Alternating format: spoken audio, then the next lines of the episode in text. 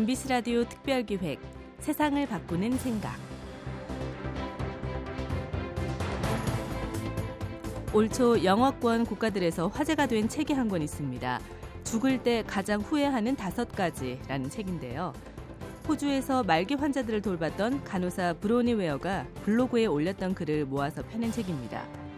죽음을 앞둔 사람들은 저마다 다른 삶을 살아왔지만 놀랍게도 거의 비슷한 후회를 가지고 있더랍니다. 그 5가지 후회는 이런 건데요. 1번째, 내 뜻대로 살 걸.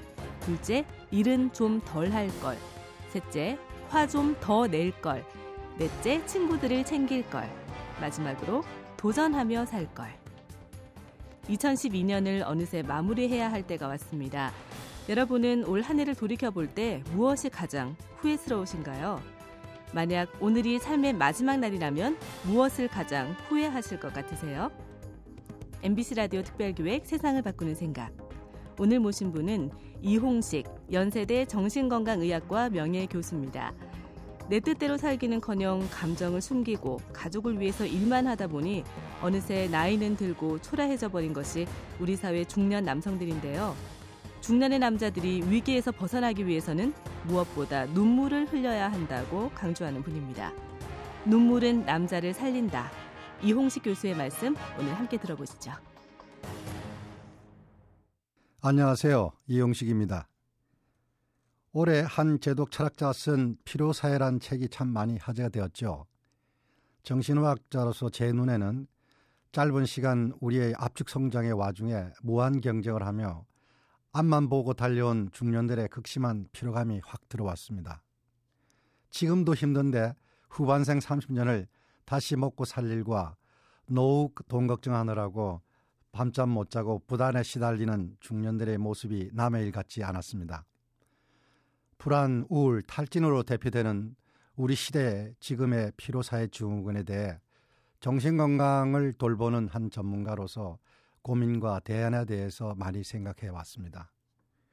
여태껏 우리 사회에서 남자들에게 눈물은 금기가 아니었습니까?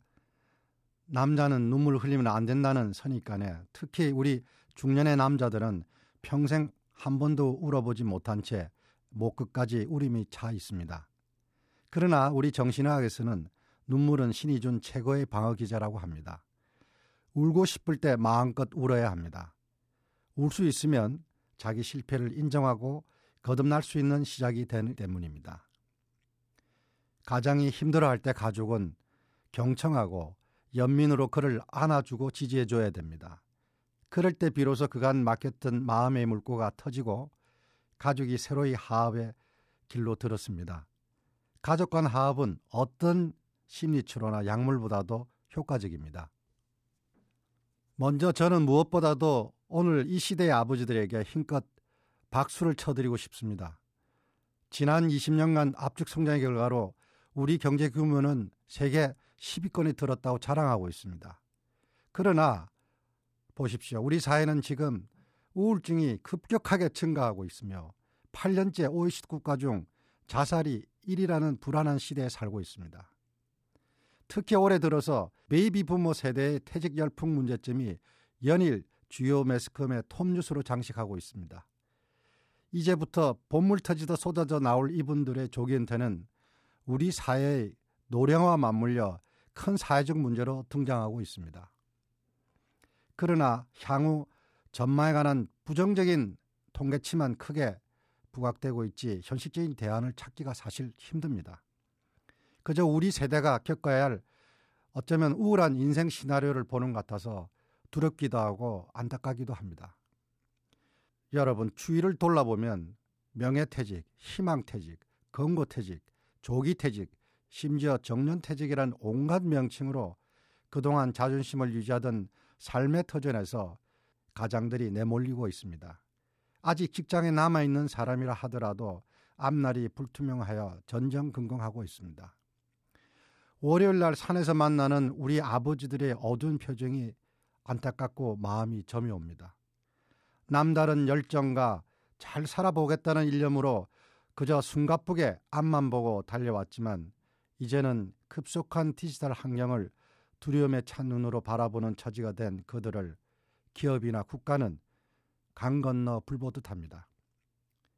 희생, 헌신 이런 단어를 당연한 것으로 생각했던 그들의 삶은 이제 탈진, 우울, 불안이란 이름의 고통으로 자리바꿈을 하고 있습니다. 나는 이런 힘겨운 현실의 원인을 개인의 정신병리나 어떤 특정 취약적인 그룹에서만 찾으려는 접근에 동의할 수 없습니다. 단연코 우리 사회의 시대적 병리라고 생각합니다. 이제부터는 더욱 우리가 단순한 경제성장의 물질적 풍요로움보다는 의미 있는 삶과 사회적 유대관계에 관심을 가져야 할 때라고 생각합니다. 이미 우리는 배가 고파 죽는 시대가 아닙니다. 마음이 아파 죽는 시대에 살고 있습니다. 지난 대선 와중에 어떤 후보로부터 삶의 질 거기에 대한 공약을 들을 수 없어서 저는 참 개인적으로 안타까웠습니다. 새로운 정부가 더더욱 세심히 마음을 쓰고 시급히 대안을 찾아주기를 기대합니다. 진정한 의미의 선진국으로 가는 첫 단추는 여기서부터 시작되어야 한다고 저는 믿습니다. 그러나 불행히도 아직은 어디에서도 누구도 심리적 위기에 처한 중년의 가정을 도와줄 사람이 보이질 않습니다. 직장도 사회도 나라도 심지어 가족도 믿을 수가 없습니다. 어쩔 수 없이 자기 스스로가 자신을 추스리고 다스려야 합니다. 무엇보다도 심리적 홀로서기에 성공해야 합니다. 재산, 업적, 지위 등의 외면적 가치에만 집착하면 자신의 가면인 자아만 강하게 할 뿐입니다. 가면이 무겁고 두꺼우면 우리 안에 있는 진정한 자아를 찾아내기가 힘듭니다. 자연히 섭섭함이 생기고 고립감이 생기고 분노와 두려움만 커지게 됩니다. 실패했던 자신, 부족하고 부끄러웠던 자신을 그대로 받아들이고 용서해야 합니다. 과거의 실패자에서 벗어나야 진정 자유로움을 얻게 되는 거죠. 자아를 버리고 자기를 찾아 나가는 것이 그래서 더 중요한 겁니다. 세상 만사를 변명하고 합리화하는 그런 번복의 자아가 아니라 있는 그대로 보고 받아들일 때 내면의 평온함과 행복을 느낄 수가 있습니다.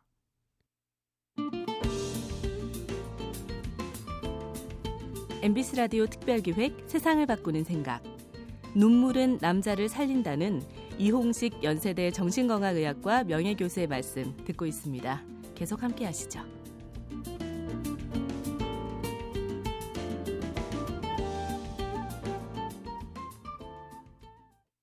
오늘날 우리 중년들은 압축성장의 산업화 사회에서 살아남기 위해서, 성공하기 위해서 무한 경쟁을 당연시해온 결과로 주위와 가족을 제대로 돌아보지 못한 세대입니다.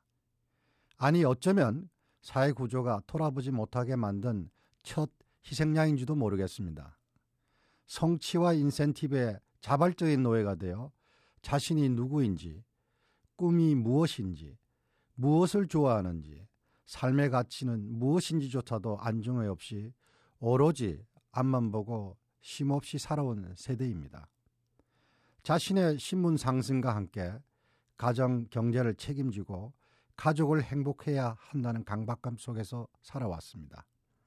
결국은 성공과 성과에만 내몰려 자신도 모르게 극심한 피로감 속에 점차 번아웃이 되어갔죠. 어느 날 본래 자신의 모습으로 착각하였던 그간의 사회적 지위와 명함이란 가면을 벗게 되었을 때 이제 쓸모없는 존재가 될 것이란 불안과 심리적 위축감에 몹시 당황스러움을 느낍니다. 급변하는 정보화 사회의 부족으로 인해 상대적 박탈감과 함께 무기력과 우울에 빠지는 모습이 어쩌면 당연한 우리를 오늘을 살아가는 우리 시대 중년의 자아상이 아닐까요? 평생 회사와 가족을 위해서 살아오신 사람들, 자신을 위해서는 양복 한 벌 사입지 못하는 사람들, 울고 싶어도 마음 편히 소리내어 울어보지 못한 사람들, 사표를 참고 또 참으며 손에 쥐고 살아온 사람들, 그렇다고 자식이나 아내로부터 존경도 받지 못하는 사람들, 어느덧 몸과 마음에는 훈장처럼 성인병만 주렁주렁 신체 검사에서 얻어낸 사람들, 지금 자리도 불안한데 퇴직 후 30년 이상을 살아야 되는데 그 노후 돈 걱정해야 되는 사람들, 이분들을 위로하고 싶어 눈물은 남자를 살린다는 책을 썼습니다. 아니, 저에게 쓰고 싶었는지도 모릅니다. 저 역시 상대적 박탈감이 커지고 깊어지고 있었기 때문입니다. 저 자신을 위해, 우리 시대의 중년들을 위해 시대의 질병인 불안, 우울, 탈진은 당신 탓이 아니요 라고 저는 말하고 싶습니다. 세상이 잘못된 탓이라고 말하고 싶습니다.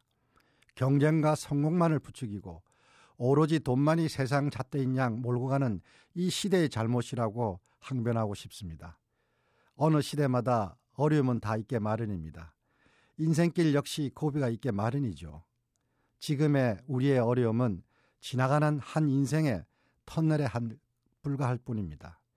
그러나 위기의식에 빠져 두려움을 느끼면 앞이 보이지 않지 않습니까? 자기 탓만 하면 앞이 보이질 않습니다. 아무리 세상이 바뀌어도 우리 자신이 기본이고 중심이어야 됩니다. 나 자신은 세상 무엇과도 바꿀 수 없는 소중한 존재라는 것을 알리고 싶습니다. 사람은 늘 부족하고 불완전하기 때문에 발전하고 진화하는 것이 아닙니까? 자신의 한계와 부족을 받아들이고 사랑한다면, 그리고 자신을 믿고 스스로 위로해서 살아간다면 어떤 위기나 어려움도 쉽게 이겨낼 수가 있다고 생각합니다. 그것이 자기 사랑이고, 그래서 자기 사랑이 필요한 것입니다. 자존감이 회복되어야 양보도 할 수 있고, 하도 참을 수 있고, 불공평한 일에도 너그러질 수가 있습니다.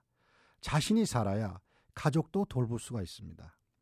이것이 탈진되고 무력감에 빠진 우리 중년들에게 자기 사랑을 발견하고 실천해야 할 이유입니다. 자기 존재의 이유, 정체성을 찾아 나가며 삶의 소명을 알게 되면 앞이 저절로 보이게 됩니다. 희망을 품게 됩니다. 어떤 경우라도 희망을 놓지 않으면 사람은 살게 되어 있습니다. 자신은 늘 누군가로부터 인정받아야 하는 주인공 같은 인물이고, 존경의 대상이 되기를 원하고, 주위가 그렇게 해주기를 원하는 유아적인 자기 사랑은 가감히 버리십시오. 이제부터 자신의 모든 것을 있는 그대로 받아들이고 사랑하며 주위를 연민과 공감으로 대할 수 있는 참된 사랑을 지금은 너무도 필요한 때입니다. 제가 애용하는 무겁고 힘든 마음의 짐을 내려놓는 자기 사랑 방법 중에 한 가지를 소개하겠습니다. 그것은 걷기입니다. 지치고 힘들 때면 단연 걷기가 최고입니다. 걷다 보면 단순해지고 편안해집니다. 마음이 맑아집니다. 혼자 걷기는 영감을 얻는데 최고의 선택입니다. 저는 가끔씩 북한산 둘레길 혹은 지리산 둘레길을 걷습니다.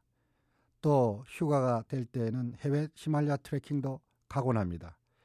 무심히 길게 걷다 보면 그간 잊고 지냈던 마음의 내면의 소리를 쉽게 들을 수 있기 때문입니다.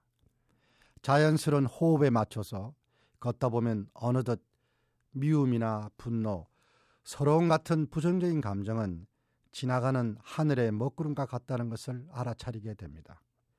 지난 시간을 돌아보면 후회와 미련만 남아 있습니다. 미래를 생각하면 잘 될까 걱정만이 있습니다. 지금 이 순간의 느낌과 감정을 따뜻한 마음으로 바라보고 받아들이며 즐기면서 살려고 노력하고 있습니다. 삶이란 하나씩 쌓아가는 것이죠. 중년의 즈음이 되면 젊을 때와 달리 실패도 받아들일 수 있는 여유가 생깁니다. 지금 우리 앞에는 여러 가능성이 있습니다. 어떤 것을 선택할지 두려워하지 마십시오. 여러분이 일단 선택한 길에는, 그 길을 가는 마차에는 지난 여러분의 세월 동안 쌓아온 일과 삶의 귀중한 경험이 가득히 실려 있습니다. 그러기에 자신을 가져야 합니다. 누구든지 자기 안에는 자기를 치유하고 살려낼 강한 에너지가 살아 숨쉬고 있습니다. 임진년도 이제 하루를 남겨두고 있습니다. 끝이 있다는 것은 새로운 시작을 의미하기에 저는 참 좋아합니다. 다가올 계산년은 여러분 모두에게 희망과 보람의 새해가 되기를 소원합니다. 감사합니다.